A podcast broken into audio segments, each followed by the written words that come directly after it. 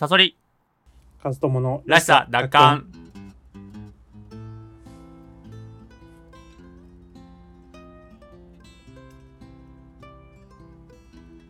このラジオは自分らしくいたい。そんな思いを持つ我々が他人からの評価や偏見を恐れず本音で語り合う。そういったラジオです。パーソナリティは現在民間学童の設立を目指している私ストーリーテラー赤井さそりと大学で哲学を専攻していたブロガー本業は雑誌編集者の和野さんの2人でお送りします。さあ和野さん。はい。民族紛争の複雑さってイメージしづらいよね。うん。イメージしづらいね。なんかこれさ日本人だからなんだろうね。やっぱりあまりにもさ民族紛争ってね経験してなさすぎてさ結構さこれって世界中見渡しても圧倒的マイノリティだよね。そうだね。うん。なんかでもやっぱりこういうことをさ問題視した作品とかさ映画作品とかも含めてなんかいっぱいあるじゃんきっと。それこそちょっと前にあのアンダーグラウンドっていうのあーアンダーグラウンドもね。あれはあのユーゴスラビアっていう人工的に多民族を一つのカリスマがまとめたのがジュユーゴスラビアって国だったけど、うん。それのひ皮肉を込めた映画だったよね。でまあなんかそうそういうのもちょっと日本人からすると馴染みがないから。いやそうなんだよね。まあそのというのもまあブリキの太鼓をまあ見たじゃないですか。はい。でやっぱり俺なんかこれね軸がまず2つぐらいあるなと思ったうちの1つがそのやっぱりこうその地域のこのダンツィヒっていう地域のさ民族紛争とかそういうカシュバイ人っていううん。その人種の問題うん。うん。なのかなと思ったんだけどどうでしたか？ブリキの太鼓うんどうでしたか？どうでしたかね？えそもそもだからさあの、うん。スターリングラードって前回見たじゃない？はいそれがさドイツソ連の話だったじゃない、まあ、はい。でブリキの太鼓も実際だから割とこう似た似通ってるよね。あのなんかそうだね、うん。あのドイツとソ連の間にポーランドって国があったんだけど、まあそこでの話だからかなり舞台としても同じような。それはだからもちろんだから知っててって感じだよねいやあそこまであの知ってはいない。なんあかそうなんだ。漠然とその時代っては知ってたけどポーランドが舞台だとは知らなかった。あそうなんだ。なんかいやもうなんかさ和道さん今ここにハマってんのかなと思ったよ、なんかその 違う違う違う違う違う。この違う違う違う。ソ連とドイツのこの間のはい。こうなんはい。か複雑な状況みたいのにあ今はい。そういう時期なのかなみたいな。その右に振られ左に振られみたいなそういう年頃かなみたいな。ね、年頃っていうかねなんかちょっとこうそういう時期。なんかハマってる時期ってあるじゃんでも。なんかそういうのを調べまくってる時期みたいな。あー。まあ、そういう時期なんだろうなと思って見てたよ。だからねすげえやっぱさ似通ってたから、はいまあ似通ってた全然違うけど、あの描き方テイストもテーマも違うけどね。でもさ俺さやっぱさ、あのーはいこれパルムドール受賞でしょ？パルムドール受賞。アンダーグラウンドにめっちゃ似てない？なんか。めっちゃ似てた。ねでえうん。あのアンダーグラウンドは面白かったんだけどブリキの太鼓はどっちかっていうと時々出るあの不快っていうジャンルに入るかなあ深いね。と。はい。てか俺ねでもねアンダーグラウンドの時もはいおそらく言ったと思うんだけどはい結局これ、まあ、タイトルのところにもあるけどあのやっぱ俺らってイメージしづらいんだよね。なんかこのうん。血統とかさ人種とかさそういうのの内面性みたいなものをうん。なんか俺この映画ってめちゃめちゃ風刺とか比喩に満ちてると思うのよ。絶対そうだ絶対そうじゃん、偶話だとうん。そうだよね、なのになんか理解できないなーっていう目で見てた。なんかその、うん、だから決してぶっちゃけさスターリングラードはあまあ、うん。ドストレートじゃないですか。って感じだったのよ。正直。あなんかまああまあ分からなくもない伝えたいことが分からなくもないけどもうちょっとこうなんかそっかみたいな感じだったんだけどうん。こっちに関してはね俺の方がちょっとこう足りてない感があったんだよね。うーん。なるほど。俺が受け止めき名れてない。作っぽいけどもそうそうそうそう自分のリテラシーが少ない。うん、なんかね名作さはすごい伝わってきた。なんか。マジ？えそうでもない。なんかだってさなんかうん。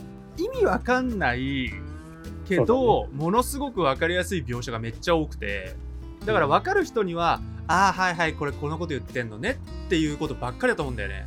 うん。だそれこそさあのなんて言うんだろう。まあいろいろ本当細かく言っちゃうといっぱい出ちゃうけどやっぱりドイツのトランプ何かあるでしょうん。これスターリングラウンドの時もそうだったんだけどうん。あの最後ヤンスっていうさまあ実際の父親父親？オスカルってのがさ一応主人公なわけじゃん、ブリキの太鼓を持った太鼓叩きのね、まあナレーション、はい。でその実の父親はポーランド人なわけだよねヤンっていう。はい。そいつが死ぬ時にうん。ハートの D を見せるじゃん。ハートの D D ってのはよくわかんないんだけどうんあれだからさあれも意味わかんないじゃん正直なんかドアップだったからね。そう意味ありげにうん。にやりと笑ってハートの D かなんか見るん見せるんだよね。ですっごいいい手なんだって言ってたから、あのうん。ヤンがギリ死ぬ間際に、うん。すっごいいい手なんだよ、俺は死ぬなよみたいな感じでさおなんかうん。同僚のことを言ってたけどだそういうのも全部わかんないからうん。うん。それでいてこの作品がさそこまで多分有名じゃないのかわかんないけどあんまりこう深くふ深掘ってるなんかこう考察の人とかもあんまわかんないいなくて。うん。うん。ちょっとねだからわかんないことだらけだったなと思ってんだよね。主人公が、うん。えっ、と大人に絶望してはい。えっ、と3歳の時に成長をやめるっていんうんうんううん。設定じゃないですか。そうだね。でそれがその成長をやめた子供っていうの自体がどこどこ国の不偶意だとかはいはいはい、はい、いう解釈もいろいろあるっぽいんですけど、その辺についてはもう無視してうん。シンプルにこう映ってるものを見た時にうん。結構これあらすじを言うと面白そうなんですよ。つまり子供の視点で熱狂するナチと大人うん。のバカバカしさを風刺するというか冷ややかな目で子供の視点から見るみたいな感じそういう感じなんだ？そまあそうかじゃないですか。そのブリキの太鼓を持った子供が、うん。つまり大人に絶望した、えー、と格好書きの子供が彼らをななんてバカなことやってんだろうなって冷ややかに見ながらん。太鼓を叩き続けるみたいな。まあ、確かにそうだね。そうかそうか。うん、っうん。うんてなるとなんかあ面白そうだなって思うんだけどもうんうん。なんかね大人の愚かさっていうのはそんなに描かれてないんですよ。つまり確かにユダヤ人差別とかもう描かれてるっちゃ描かれてるし、うん。なんか戦争の悲惨さみたいなのも、うん。まあ、見えることは見えるんですけど、うん。それはなんかこう大人がやるっていう愚かさっていうよりもなんかこうもっと悲劇的で避けられない何かみたいなあー風に見てかえて。さ確かに、確かにっていうかなんだろうなお俺はむしろさそっちの要はだから文化的な背景っていうかそういうこう民族的な対立とかさ、そういう溝とかって、あんま描いてる感じはしなかったんだけどね。いやあの本当に描いてないと思いますよそのユダヤ人とかマルクスって人がユダヤ人でいじめられてたけど、うん、それもすごくあっさりと描かれてたし。いやだからその俺それはだから意図的だと思ったんだけどね。うん意図的だろうね。それは、あのこの作品がただのそういう戦争の悲惨さとかうん。ホロコーストのうん。悲しさを伝えるっていうストレートな映画ではないっていう。なんか表示だとは思いまどっすけど。ちかっていうとさこの映画で描いてる大人の愚かさってなんかこう愛欲的な部分じゃない？そうなんですよね。なんかそっちな気はしちゃうけどね。そうなんだよね、うん。その子供だからオスカルうん、が大人に絶望したきっかけっていうのも、うん、自分の母親が不倫してんのをその足元を見て気づいて嫌になっちゃうってとこだったんですよ。うん、そううん、だよね。そうだからパーティーでみんなが社交的な話してる中でうん。そのテーブルの下でなんか自分の母親が男となんかイチャついてるんだよ、ね、そうそうだそういうシーンばっかりじゃない？だよね。そうそうそう。う、ん。うん、そこでもう嫌になっちゃったっていうことで階段に転げ落ちたのがきっかけなのかう、んもともとなんか成長を止める秘技があって階段にあの落ちたっていうのは偽装なのかよくわかんないですけど、階段に落ちたのは偽装だって言ってるよね。本人が。なんか階段に落ちたのは偽装っしょ。要はあれ偽装なのか、う階段に落ちて頭ぶったことによって成長が止まったのか。あいや成長を止める能力はあったわけよ本人は。あったんだ。そうだけど勝手に成長が止まるとうん。怪しまれるから、そのあの事故を装ってあの、うん。それはねなんかねナレーションで言ってたと思うよその直後に。あのうん。これで大人たちはきっとあの3歳で止まったことにまあ言ってるよ。そうそうやね。うんそう。だってね。そもそもさもうさ母体にいる時に意識がはっきりしてたわけじゃん。うん。ダリーナみたいな感じで出てってさそんで、戻ろうかなと思ったけど3歳でねブリキの太鼓うん。渡すって言うからあじゃあ3歳までは生きるかみたいな、もうその時点で割とこう 達観してるガキみたいなさ 感じなわけじゃん、うん。うん、そうなんだよね。そういう能力はあるんだね。サリとサリとってうん。子供である葛藤っていうのも別に描かれてないんだよね。つまりオスカル自身がうん。子供で俺は生きるんだって決意して成長をやめるわけじゃないですか。そして、うん。えっとどんどん周りの子は年を取っていうん。えっと16だか21ぐらいまで行くのかな最後は。でそこでこう周りを見てあーなんか大人って責任が多くてやることも多くてあの大変そうだけどもかと一方ではすごく自由だったりとかうん。それこそ恋愛ができたりとか楽しいこともいっぱいあるのに僕は変わらずブリコのブリキの太鼓を叩き続けるしかないなみたいな。みみんなの檻の中に囲われていてあの自由がないなみたいな。そういう悲しさも特にないじゃないですか。なるほどね。てか俺でもさ今の話を聞いてすごい思うのは結構和友さんはこれ結構こうさ、ヒューマンドラマとして見てるじゃない？そう。俺だからねどっちかというとそのパズルとしていや。これパズルだなと思ったわけよ。いやーなんかねわかるよ。それはうんその、わかるっしょ。グーでも。なんかでもなさんかねそうこれは何の比喩で何の比喩で何の比喩で。する気がしない、うん。ってやると、うん、なんかそれって純文学としてというかああなるほどね。あだからなんだっけえっと忘れちゃった。批評。あハリー・ポッタ？違う違う違う違う。ーあ批評？あ批それ自体を評的な態度じゃい、ないっていうこと、うん、まあ、それもそうだし、うん。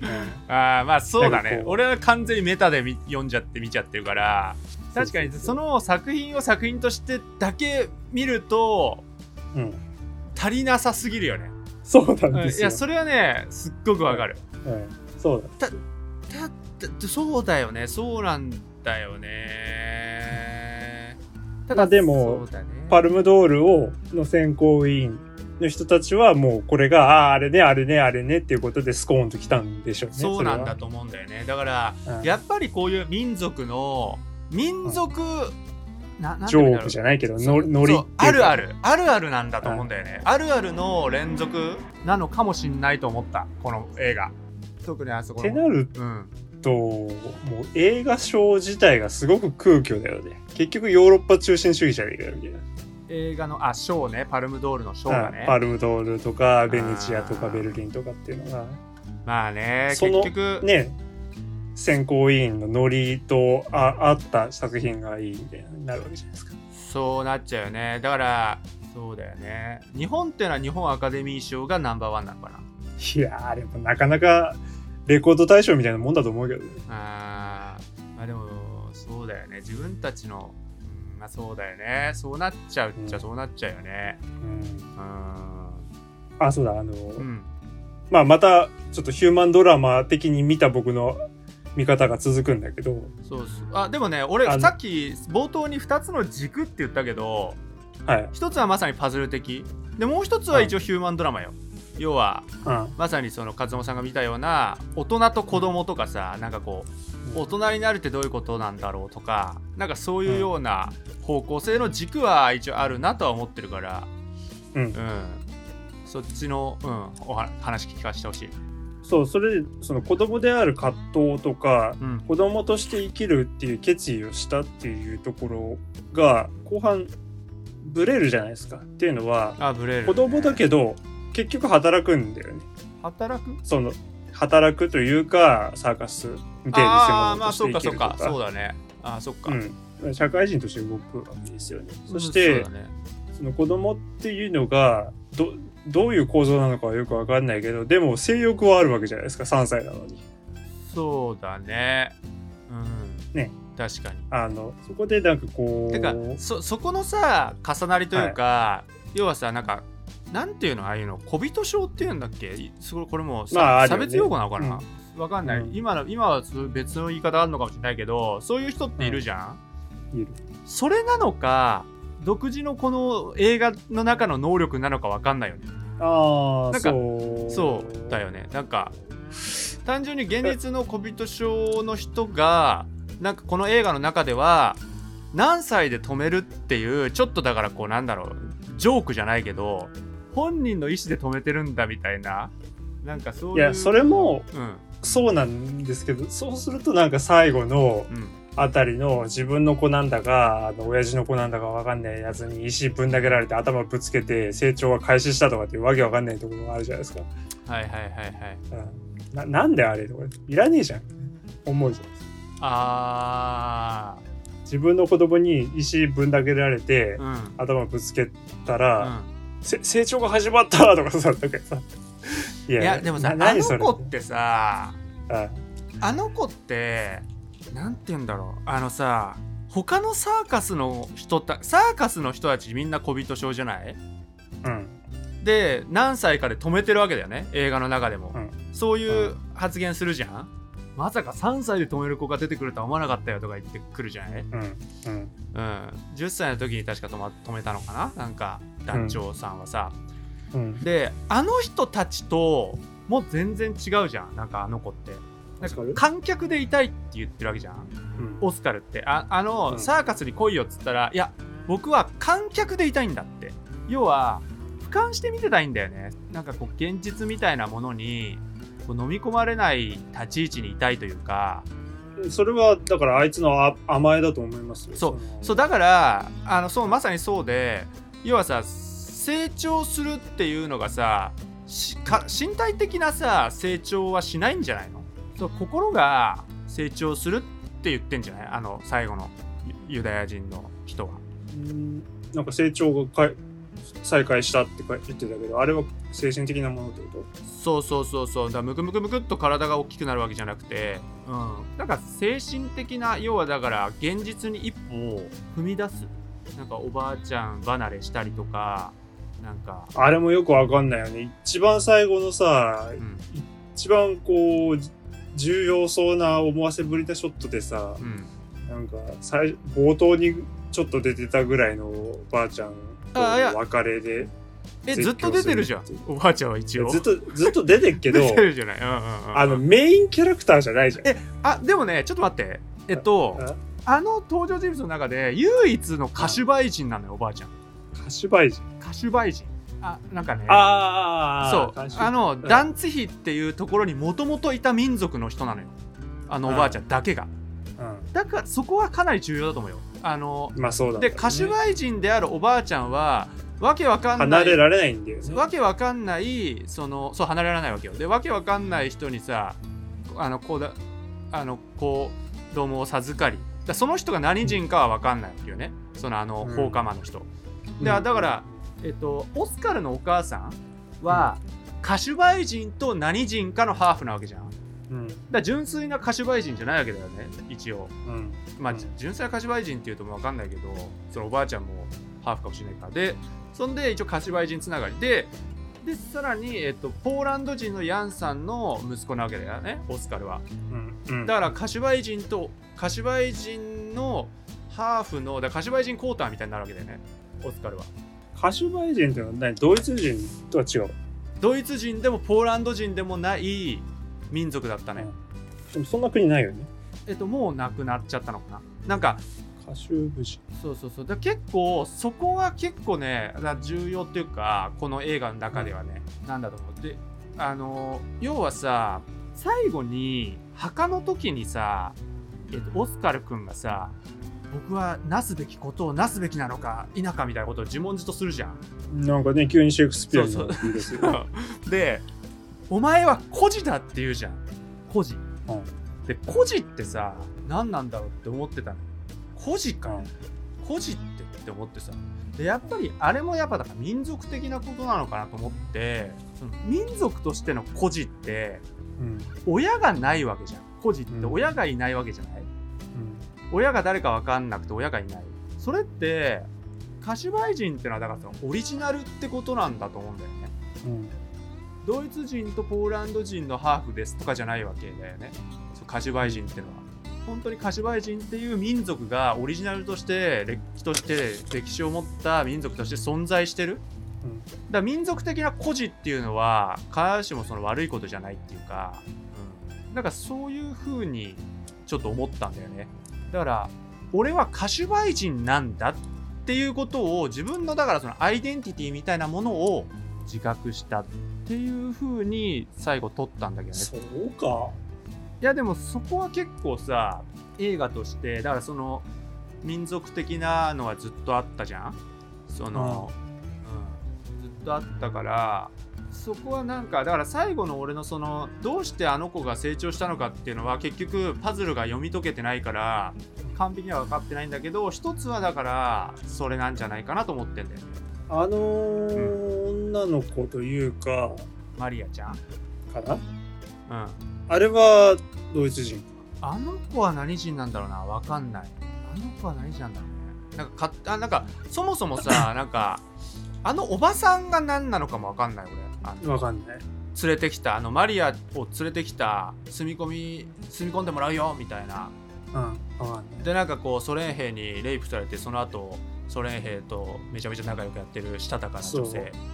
そう。でもさ俺俺ださあのまさにさなんかね俺この結局み民族っていうのをすごくベースに取ったからこの映画を。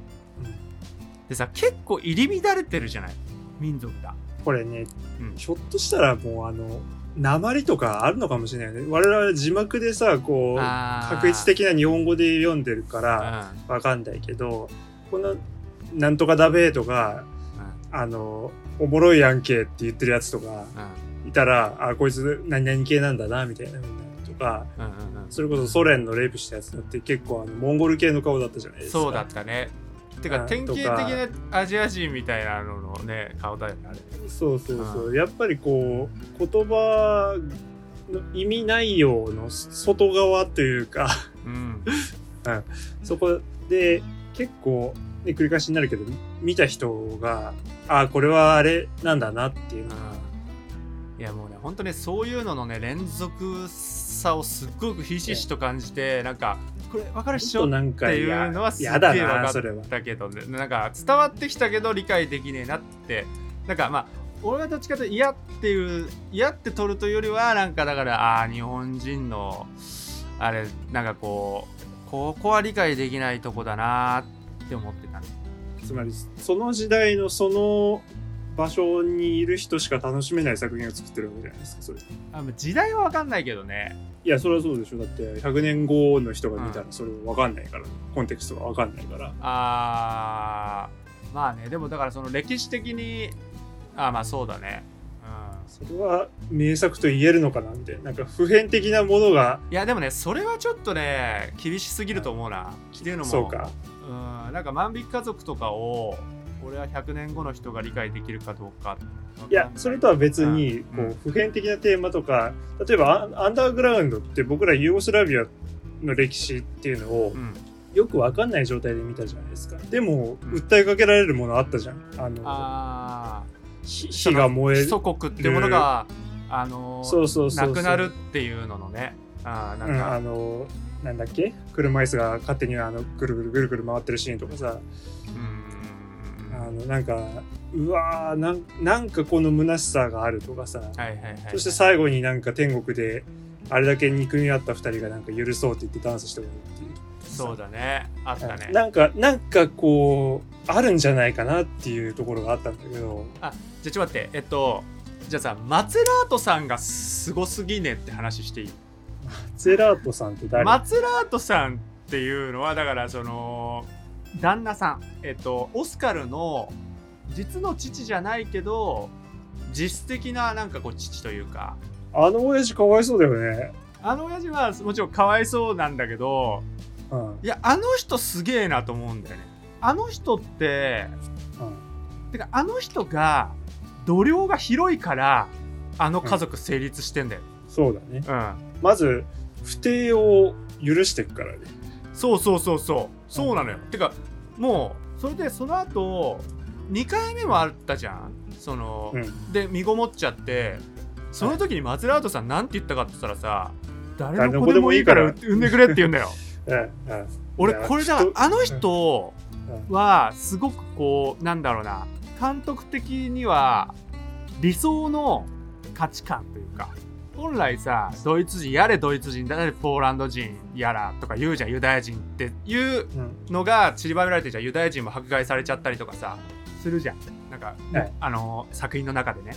でもちろん戦争も起こってるわけだからそうやって。もちろんねなんかそうなんかそれでいてなんていうのあの人ってドイツ人なんていうの？まあ、ナチ党に入ってくからね。そうそう自分のさいやドイツ人としていた方が絶対安全だからみたいなこと言っててそんで多分負けそうになった時にヒトラーのさあの肖像画とかすぐ燃やしてベートーベンにしたりとかさ、もう結構多分どうでもいいんだよ。そこの民族的なアイデンティティないんだよ。ね、そのうん。割とこう人を人として見てるというかうん。人と人として見てるとかじゃないな。ななんなんだろうあの度量の広さ。度量の広さっていうか、なんか、うん。そのドイツ人の良き一市民を描いたのかもしれないですよね。ああ良きあの理想な理想の？理想、その、インテリのドイツ人将校とかでもなく、うん。こう、凡庸なんだけども、うん。まあなんかこう、サザエさんに出てくるようなみたいな。はいはいはいはい。その、一ドイツ市民うん。はこういう感じなのかななんてちょっと思って。なるほどね。しかもなんかあの人さ、だその食料雑貨店さあのー来るじゃん新しい人が。あのー最後の方になんか頭おかしいやつ来るね。そうであの人え頭おかしい？あの人。あれ？頭おかしかったっけ？まああソ連のまあ人でしょ？普通じゃない？食料雑貨店に最後に来るって。なんかあのああ死んだ後じゃなくて？引きつあ死んだ後の人。あのここは私がお店を引き継ぐことになったみたいな。えいや、頭おかしいでしょ。あれあの人頭おかしかったっけ？なんでだっけ？あなんか、なんかあの、見えない子供たち。ああそうだそうだ。そう 頭おかしいわ。そうかあの5人ぐらいと一緒に来て。あの人がさ言ってたけどあのやっぱ商売もめちゃめちゃちゃんとやってたっぽいじゃない？うん。小麦粉蓄えてたとか言ってたもんね。そうそうそう。松ラートさんはねなんかこいや、実は優秀なんだよ。うね不思議ななんか立ち位置だしあの人が可能にしてたんだよあの映画を。映画を支えてた人物だから。なんか確かに。そういう思想はちょっと垣間見えるなって思うんだよねそのそれは原作者かな？監督かな？あーそっか。原作あんだっけこれね。ブリキの太鼓。だからなんか、まあ、みんな仲良くしようじゃないけどすごいつまんない言い方をすればね。まあそういうのはちょっとあるのかなっていうのは思ったかななんか。うん。うん。単純にドイツ人って言えばこうみたいな風だから風刺画とか偶話ってともするとそうなりがちじゃないですか、そうかもしれないね。ここの人はこういう表情でこの人はこういう表情でってうんいううん。と、ね、ありきたりなドイツ人像ってこう各自あるのかもしれないけどそれとはちょっと違う一市民っていうのも出てるのかもしれないです。ちなみにさあのたびたびさあの飲んでるなんか薬みたいのって何なのあのねなんであれつばつけてるの？つばあれめっちゃ気持ち悪いんだけど。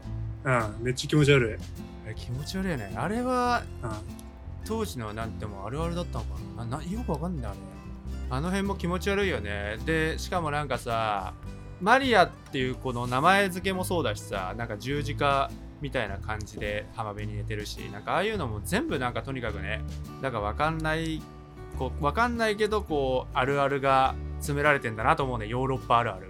あとうん。オスカルのお母さんはなんで途中で魚を食い出して死んだの？いやもう全然わかんない。あれもでも絶対風刺だろうね。腐りかけの、なっていうか、なんか、大きい魚がが吐いている魚を食わせられるんだよね。あの大きい魚魚じゃないよあれ。なんか牛の頭かなんかだよ。あ、そうだったんだ。たうん多分。あれ牛の頭かなんか、だから死体を食べてるんだよねうなぎが。そうだようん。ね。それを見て、お母さんが、まあ、身ごもってたってこともあって、あの、ゲロ吐いちゃう。ゲロ吐いちゃって。ここまではわかるんだけど、うん。そっから急に逆に魚しか食わなくなる。てかさあれさ自殺しし自殺なんじゃないの？っていうのもさなんかそのそんなに食べたらむ胸がじゃないなんか胃がムカムカするだろみたいな。だから当時ってさ魚っていいもんだとされてなかったのかなとか思ったんだよね。私は魚は絶対食べないって言ってたじゃん。うなぎだけじゃなくて。うん。うん。だ分かんないけどいいもんじゃなかったのかなとかね。いや、にしてはなんか、随分遠回りな自殺してんね。いや、なんかもっと、もっとあるじゃん。いやよくわかんないよね。確かにね。うん。普通に首吊りとかでいいよね。なんなんなんかだでもでも絶対あれはだからねなんか理由はあるんだろうけどね魚がなんかを意味してるんだろうなと思うけどわかんなかったねそんなとこですかね。そうだね 点数いきますかいやー、50かな。50かうん。こう、嫌だったな。あ長いし。深いって感じでしょ？どっちかっていうとねうん。深いあー俺はね70だねし。ど、どっちだ、それは？どういうこと？どっちっていうの？分かりたいって感じ。あそうだね。なんかすごいすなんかね感じた。なんかアンダーグラウンド性を感じたんだけどアンダーグラウンド味をね。そう。だけど俺が足りなかったんだろうなって思う。だから俺がちゃんと分かってれば8090になってるような作品なのかもしれないなと思って。うん。なんかね、シンプルにあの、カメラワークっていうか、カメラが、うんあ、名作っぽいなっていうしかショットはいくつもあったよね。あ本当？例えば、うんお母さん、オスカルのお母さんがポーランド人と浮気しているところを、うんお父さんな、なんつっけ、ま、マツェラート？うん、マツラート。あ、えっ、と、マツラーうんお父さん。うん。が、あの、黙認しながら去っていくところを、実はオスカルが鏡で見てたっていうのをワンショットで撮ってるシーンがあった。へえ。結構最初それ？いや、中盤、に盤。オスカルが、その、クローゼットにうん。隠れてんだよね。え？ーうん覚えてねえな。あ、そう、うんクローゼットに隠れてて、うんそこに、ポーランド人と奥さんが、あ、それこそあれだよ、あの、魚がゲロ入っちゃって、うん。あ、あー、あはいはいはい。ああのシーン。それそれでもう、もう嫌だって言って泣いて、はいはいはいはいそこをポーランド人が追いかけていて、あうん。で、そこを慰めてるんだけども、なんかエロい雰囲気になっていー。る。ところを、あマツェラートさんうが、うん、知りながら、こう、去っていくっていうところをオスカルが鏡で見てるっていうのを、んワンショットで撮ってるっていう、なんかすそう、そうだ。そうそうそう。そうだよね。だからさ、俺さ、やっぱりさ、あの、なんか、オスカルってさ、結構感情ないじゃん。ない。あの子。でもさ、マツェラートさんの詩だけ泣いてんだよね。ああ。だから俺さマツェラートさんがやっぱりあの子目線で真の大人だったのかもしれないね。なんかだとしたら、な、なぜ、うん、あの、あのドドイツバッジドイツのねバッジ？をね 渡したかって話よ。いやまさか飲むとは思わなかったんじゃない？いやてかあの辺もよくわかんないけどね。もうもうあの辺はなんかもうわかんない。あれはでもブラックジョークでしょ。うん。あの辺はなんかもうご都合主義というか、うん。なんで飲むんだよ。それ別に手持ってるよいいじゃん。持ってるならさ、なんか服の中に入れとくなりさねえなんか袖とあ袖とヒュッて入れたりとかさ、うん飲むってのはちょっと、のオスカル君びっくりでしょ。飲 む詰まって苦しん苦しんで撃ち殺される。マジでよくわかんない。よくわかんなかった知らなくてよかったよねでもそうあの時に泣いてるからそう松殺す気はなかったんだね。まそう殺す気は全然なかっただろうしマツラートさんは本当にすごい なんか認めてたんじゃないかなと思っちゃうよね。ああ、そうか。確かにそうだね。名作っぽさは随所に確かに感じられました。感じられるよね。うん。まあね。でも不快だわってかねてかなんかそうだね。不快もわかるわめっちゃ、うん、次回、あの、大島渚の青春残酷物語したいです。青春青春残酷物語。はい。1960年代の若者の寄付、当時の日本の社会や政治情勢、そこに生まれた苛立ちなどが描かれているそうです。ほうほうほうほなので、さそりさん的にも、うなるほど、まあ、70年代に通ずるものがあるのかな。えー、え何？大島渚さん？え、大島渚知らない？知らないあれだよ、あの、戦場のメリークリスマスとか。へえ戦場メリークリスマスね戦場メリークリスマスってはい。面白くないよ。ユダヤのいや、違う違う。違う そう、あの、坂本龍一と、北野武とデビッド・ボーイが出た、え全然知らないあそうなんだあの、アメリカ人捕虜日本兵がうん愛してしまうみたいな、なんか BL 映 あそうなんだえー、まあまあじゃあその人のね画。はい。映画青春残青酷春さん。はい、にします。ちょっと、もしかしたら変えるかもしれないですけど、はいまあ差し当たりこれで。はいはい。じゃあ、さそりさん、告知お願いします。はい、えー私赤いサソリは赤いサソリの深掘りという YouTube チャンネルで研究しているテーマの動画を不定期に投稿しておりますこのラジオらしさ奪還も含め全て告知や活動報告は X 旧 Twitter で行っておりますリンクが概要欄に貼っておりますのでそちらフォローをお願いいたしますカズオンさんのブログのリンクもございますのでよかったらそちらもご覧くださいそれではまた次回お会いいたしましょうおやすみなさいおやすみなさい。